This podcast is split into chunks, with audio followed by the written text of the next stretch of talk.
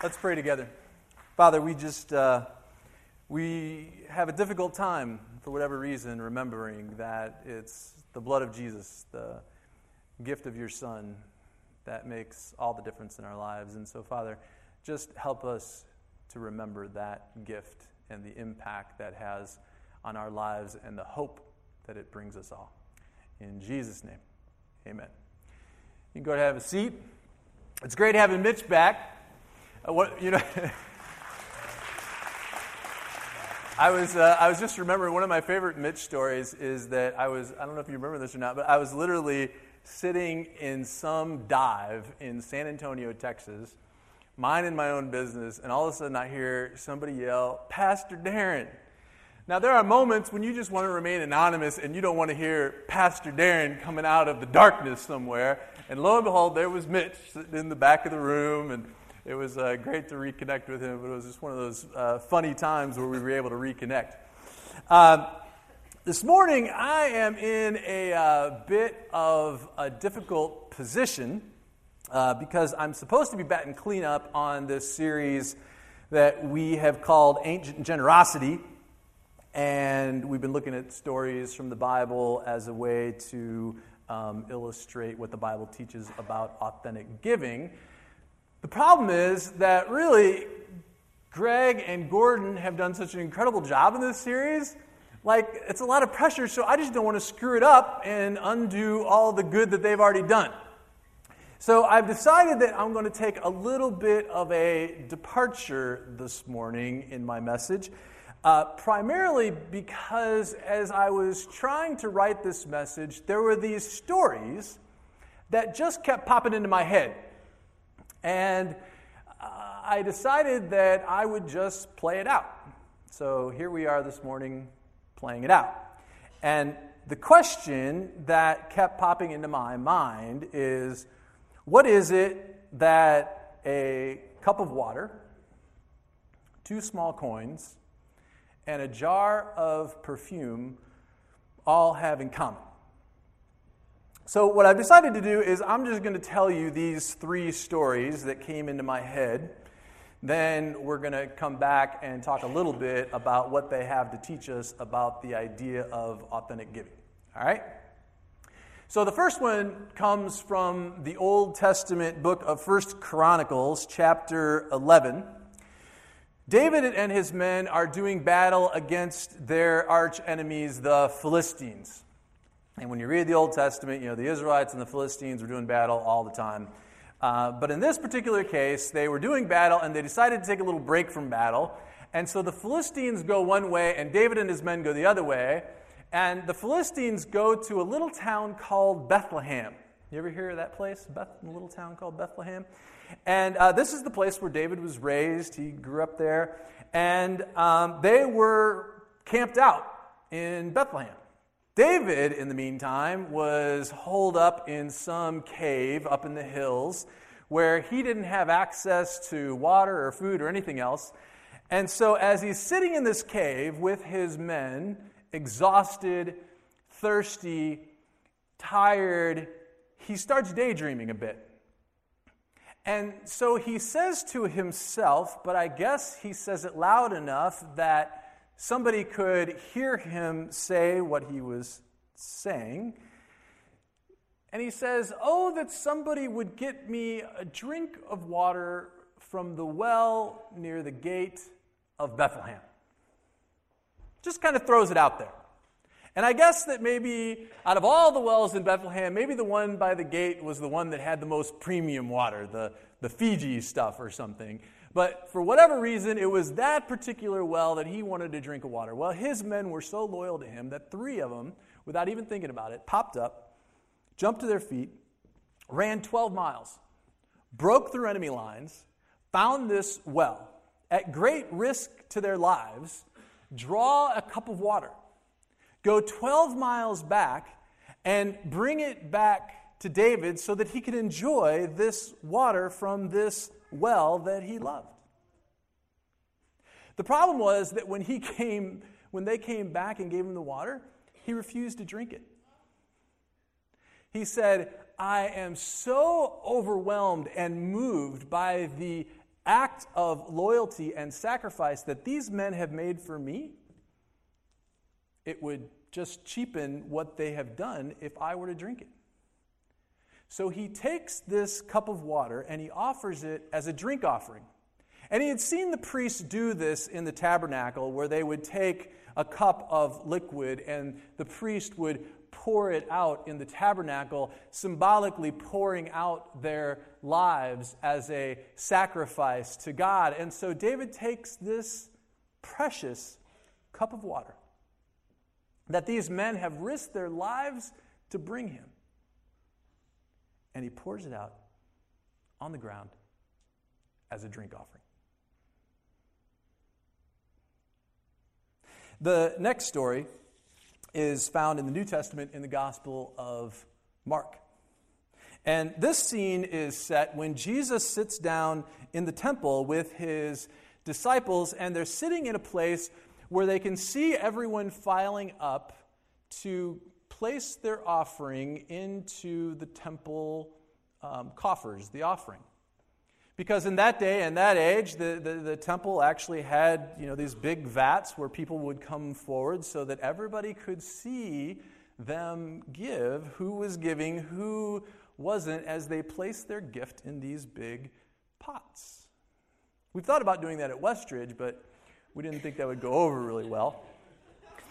But Jesus and his disciples are hanging out, and they have a good perspective on the place where everyone is giving. And it just seems that one rich person after another, is flamboyantly giving these huge gifts, making sure that everybody sees this large gift that they're giving to the temple, and what great men they are. And somewhere out of the shadows emerges this poor little widow. And you could just tell from the way that she looks that she has nothing. And she walks up surrounded by all of these great wealthy men. And you can almost see them sneer at her, can't you? Like, what is the difference that your little gift is going to make amongst all of these great gifts? And she quietly approaches the offering, and she drops 2 small coins into the temple offering. Bible says it's worth a fraction of a penny. And Jesus sees an opportunity to teach his disciples about giving, and he gathers them all together and he says, I tell you the truth. This poor widow has put more into the offering than all the others. And I'm sure the disciples are going, Jesus, you're a little off, because these guys have given some incredible gifts, these huge gifts here today. How could her gift compete with the great wealth of these men? And Jesus said, her gift means more to me than all of these other great gifts combined. Because while they gave great gifts out of their great wealth, this woman gave all that she had, every last penny, and she gave from her heart. The last story is found in the Gospel of John, and it takes place at a party that's being thrown in honor of Jesus. Jesus has just raised Lazarus from the dead, the brother of Mary and Martha, and he's done this incredible miracle. And so as a way to honor Jesus and to thank Jesus, they throw this huge party, because you can imagine, can't you, that one minute you see your brother dead lying there in front of you, and the next minute he's sitting in front of you eating dinner with you? Unbelievable. So they throw this party as a way to thank Jesus. Well, Mary has been so changed in her life in so many ways, even beyond just the raising of her brother, that she wants to do something. And so she takes the only thing that she has of value, which is a jar of perfume. And we may not think of perfume as having kind of a great value in this day, but we're not talking about like a Chanel Number 5. This is a perfume that was imported and very rare. In fact, as you research the topic, you see that actually people used to invest in this type of perfume as people would invest in gold or silver. It was a commodity that was traded and would appreciate in value because it was so rare. And she takes this jar of perfume that the Bible says was worth a year's worth of wages. And so we can extrapolate and just have a conservative estimate that in today's value, that it was worth at least $15,000. So it was a significant amount of value that was in this jar. And she opens this jar and she just dumps it out.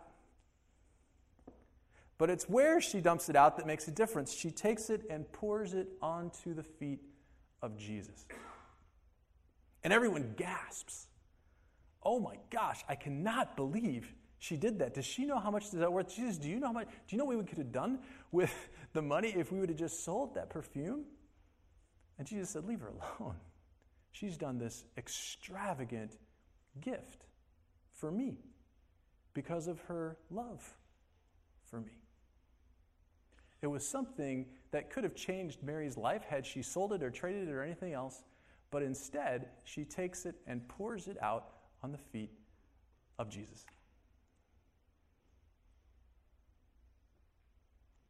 So what is it that a cup of water, 2 small coins, and a jar of perfume all have in common?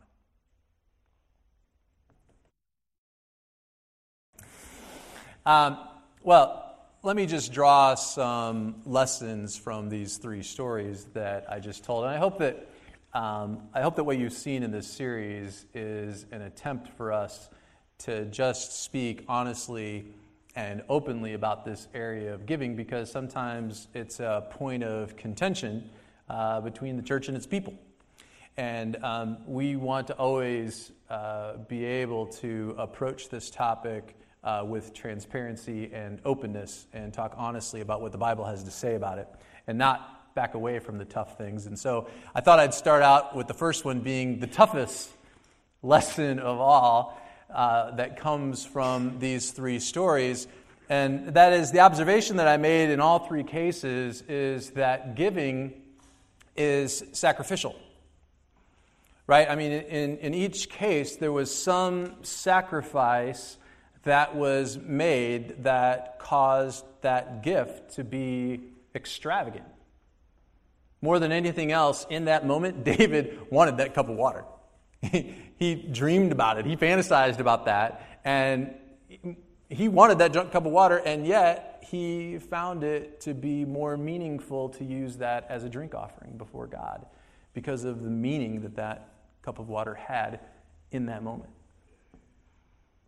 These 2 small coins that she drops into the offering, that could have provided a much-needed meal for this poor widow, and yet she just, without thought, drops them into the offering.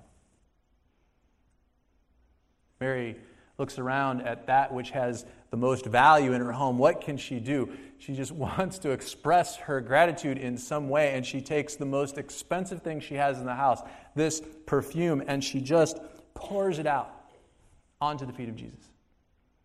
Incredible sacrifice that creates this kind of extravagant gift in each of these 3 cases.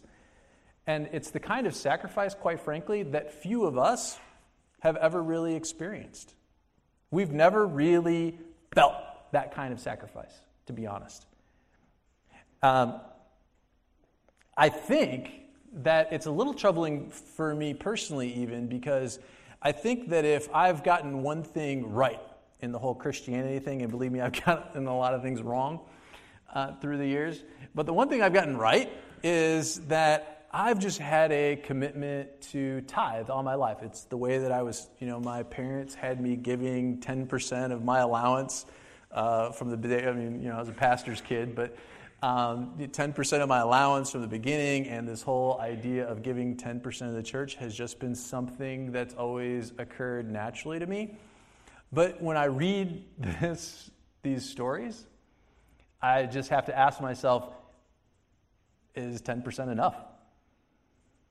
Like, is the Bible really, is tithing a guideline in the Bible, but is it really teaching that giving is sacrificial? That it's something that we do that is so meaningful that it changes the way that we live, or it causes us to not do something, or it causes us to not buy something that we love to buy. And I have to say, I don't think that I've ever sacrificed to that point in my life. Is my 10% enough? I want to be real careful not to misrepresent this point, too, because I think that there's a lot of churches that will focus in on the amount that we give, and they'll say that, the more that you give, the more that you'll get in return. So there's the whole idea of the prosperity gospel out there that says that if you give $100, then you're going to get $1,000 back. God will bless you 10 times as a result of what you give. That's not what the Bible teaches. The Bible teaches that God will bless you as a result of your giving, but it doesn't say that he'll bless you financially. Money is not something that is meaningful for God, but it is something that is important for us to be able to be in the practice of giving. What it does teach us is that God will bless us in ways that go beyond our comprehension, and that we will grow as a result of it. I think that one of the very important things that I want to bring out from what this teaches us is that the amount that we give is meaningless to God as long as it's a meaningful amount to you, as long as it's a meaningful amount to me. In other words, when you give $100 and you give $100, it may have two completely different meanings compared to each other, because you're in two completely different financial standings. So is it equal giving? No, it's about equal sacrifice. So I just want to point out that in no case in any of these three stories was the gift highlighted because it was such a big gift. It was a simple cup of water. It was 2 small coins. It was a little jar of perfume. It wasn't highlighted and expanded upon in the Bible because the Bible's trying to teach you to give such a big gift. It was teaching that these gifts were near and dear to the heart of these people, and it was a sacrifice, and it was a gift of extravagance that resulted. God doesn't really care how much you give. He cares that the amount that you give stretches you and challenges you and causes you to grow in your faith. Okay, that's the tough one. Now that's over. The second one is this: giving should not be done out of a sense of obligation, but it should always be done out of a sense of joy. Again, in all three cases, there wasn't a sense of obligation that these people had to give that gift. I mean, everyone expected David to drink that water. These guys went through hell and back to get this water to him. Of course, he's going to drink it and enjoy it. I mean, I'm sure that some people were just horrified that he just pours this water out of the ground after what these men went through to get this cup of water. Who's going to notice if this widow doesn't drop the 2 coins in the offering at the temple? What's the big deal? Who cares whether Mary busts open this jar of perfume and drops it onto the feet of Jesus? Nobody expects her to do that. In fact, a lot of people gave her crap about doing that. And Jesus has to defend her and say, this was an extravagant gift that she does out of her love for me. So, in each case, I think that each person demonstrates that the gift that they gave, they saw as a privilege about giving, not out of a sense of obligation. Now, to be honest with you, while tithing does come naturally to me, and there's, I've done it all my life, there have been times in my life where I get a little whiny about giving.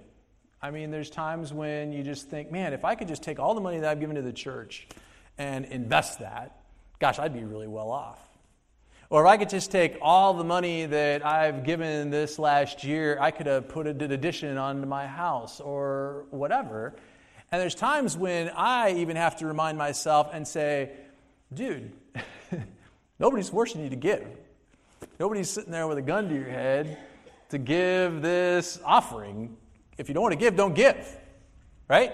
I mean, if you can't do it with a sense of joy, then don't do it. And I have to, at times, remind myself when my attitude is off.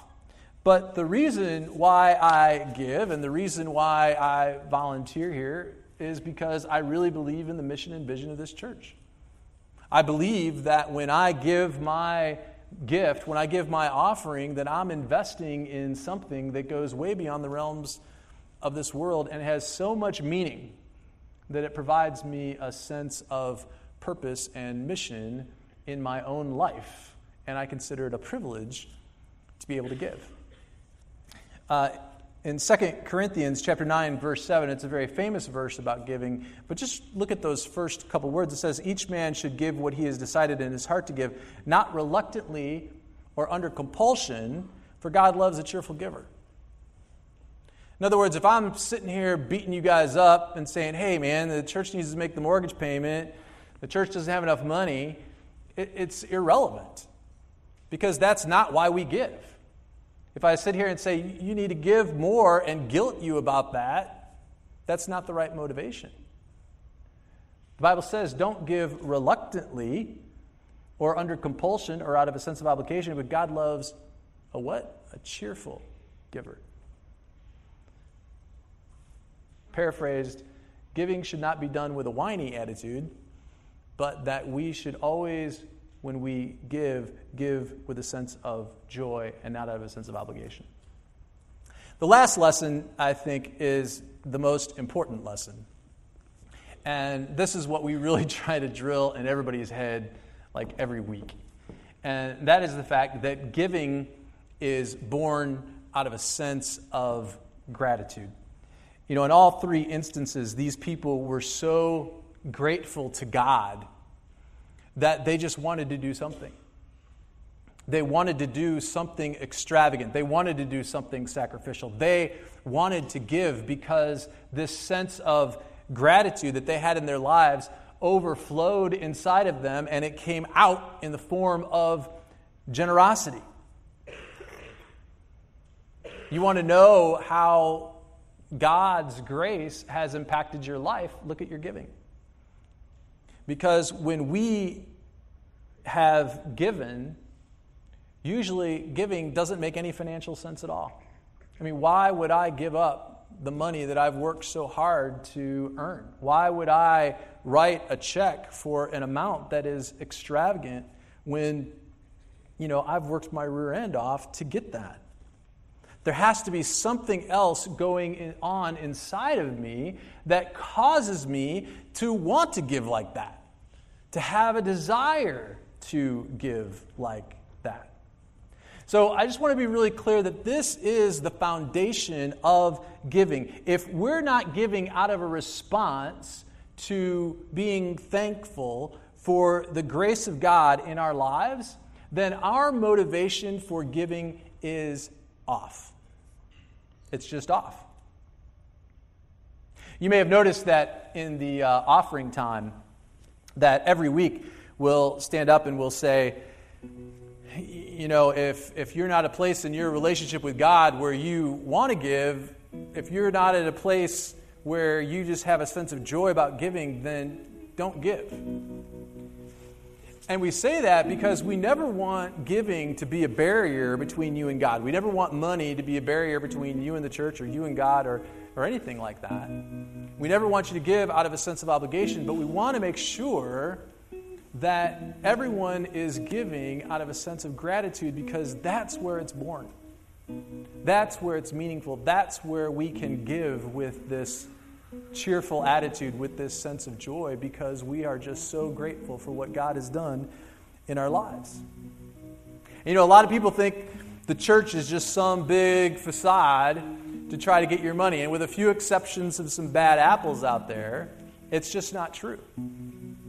I mean, look at Westridge, for example. Most of the people who work here don't take a dime for what they do. They're just strict volunteers.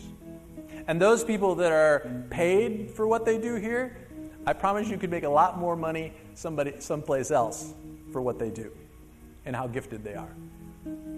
But everyone does what they do here because we all believe in the vision and the mission of this place that we think is making an incredible difference in this community and ultimately in the world.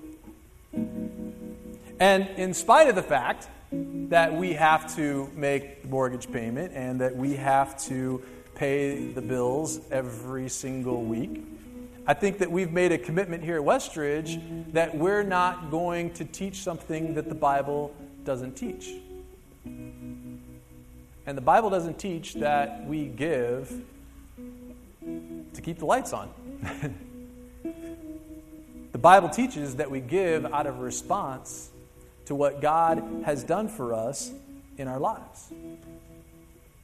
And so, I'll just say it. If you're not at a place in your relationship with God where you want to give, don't give.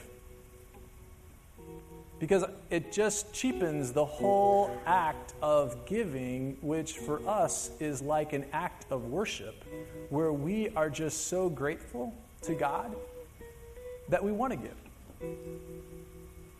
But I would also say that the opposite is also true.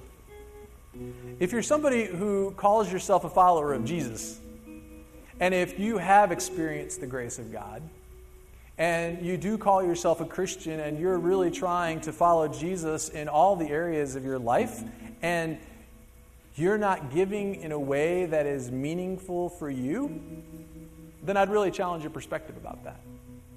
And say that's an area of your life that you need to look at, or I need to look at, because the Bible doesn't spend so much time, and you know, giving is like, money is like one of the biggest things that the Bible teaches about, primarily because we have such a hard time with it.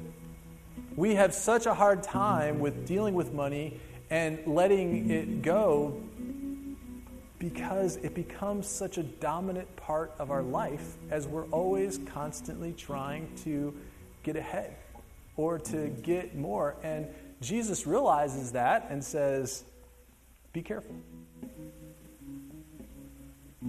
Giving in the offering every week is this act of letting go of another little piece of this world. And the more that we're able to give away, the more that we're able to let go of, the more capacity we have to fill ourselves with the stuff of God.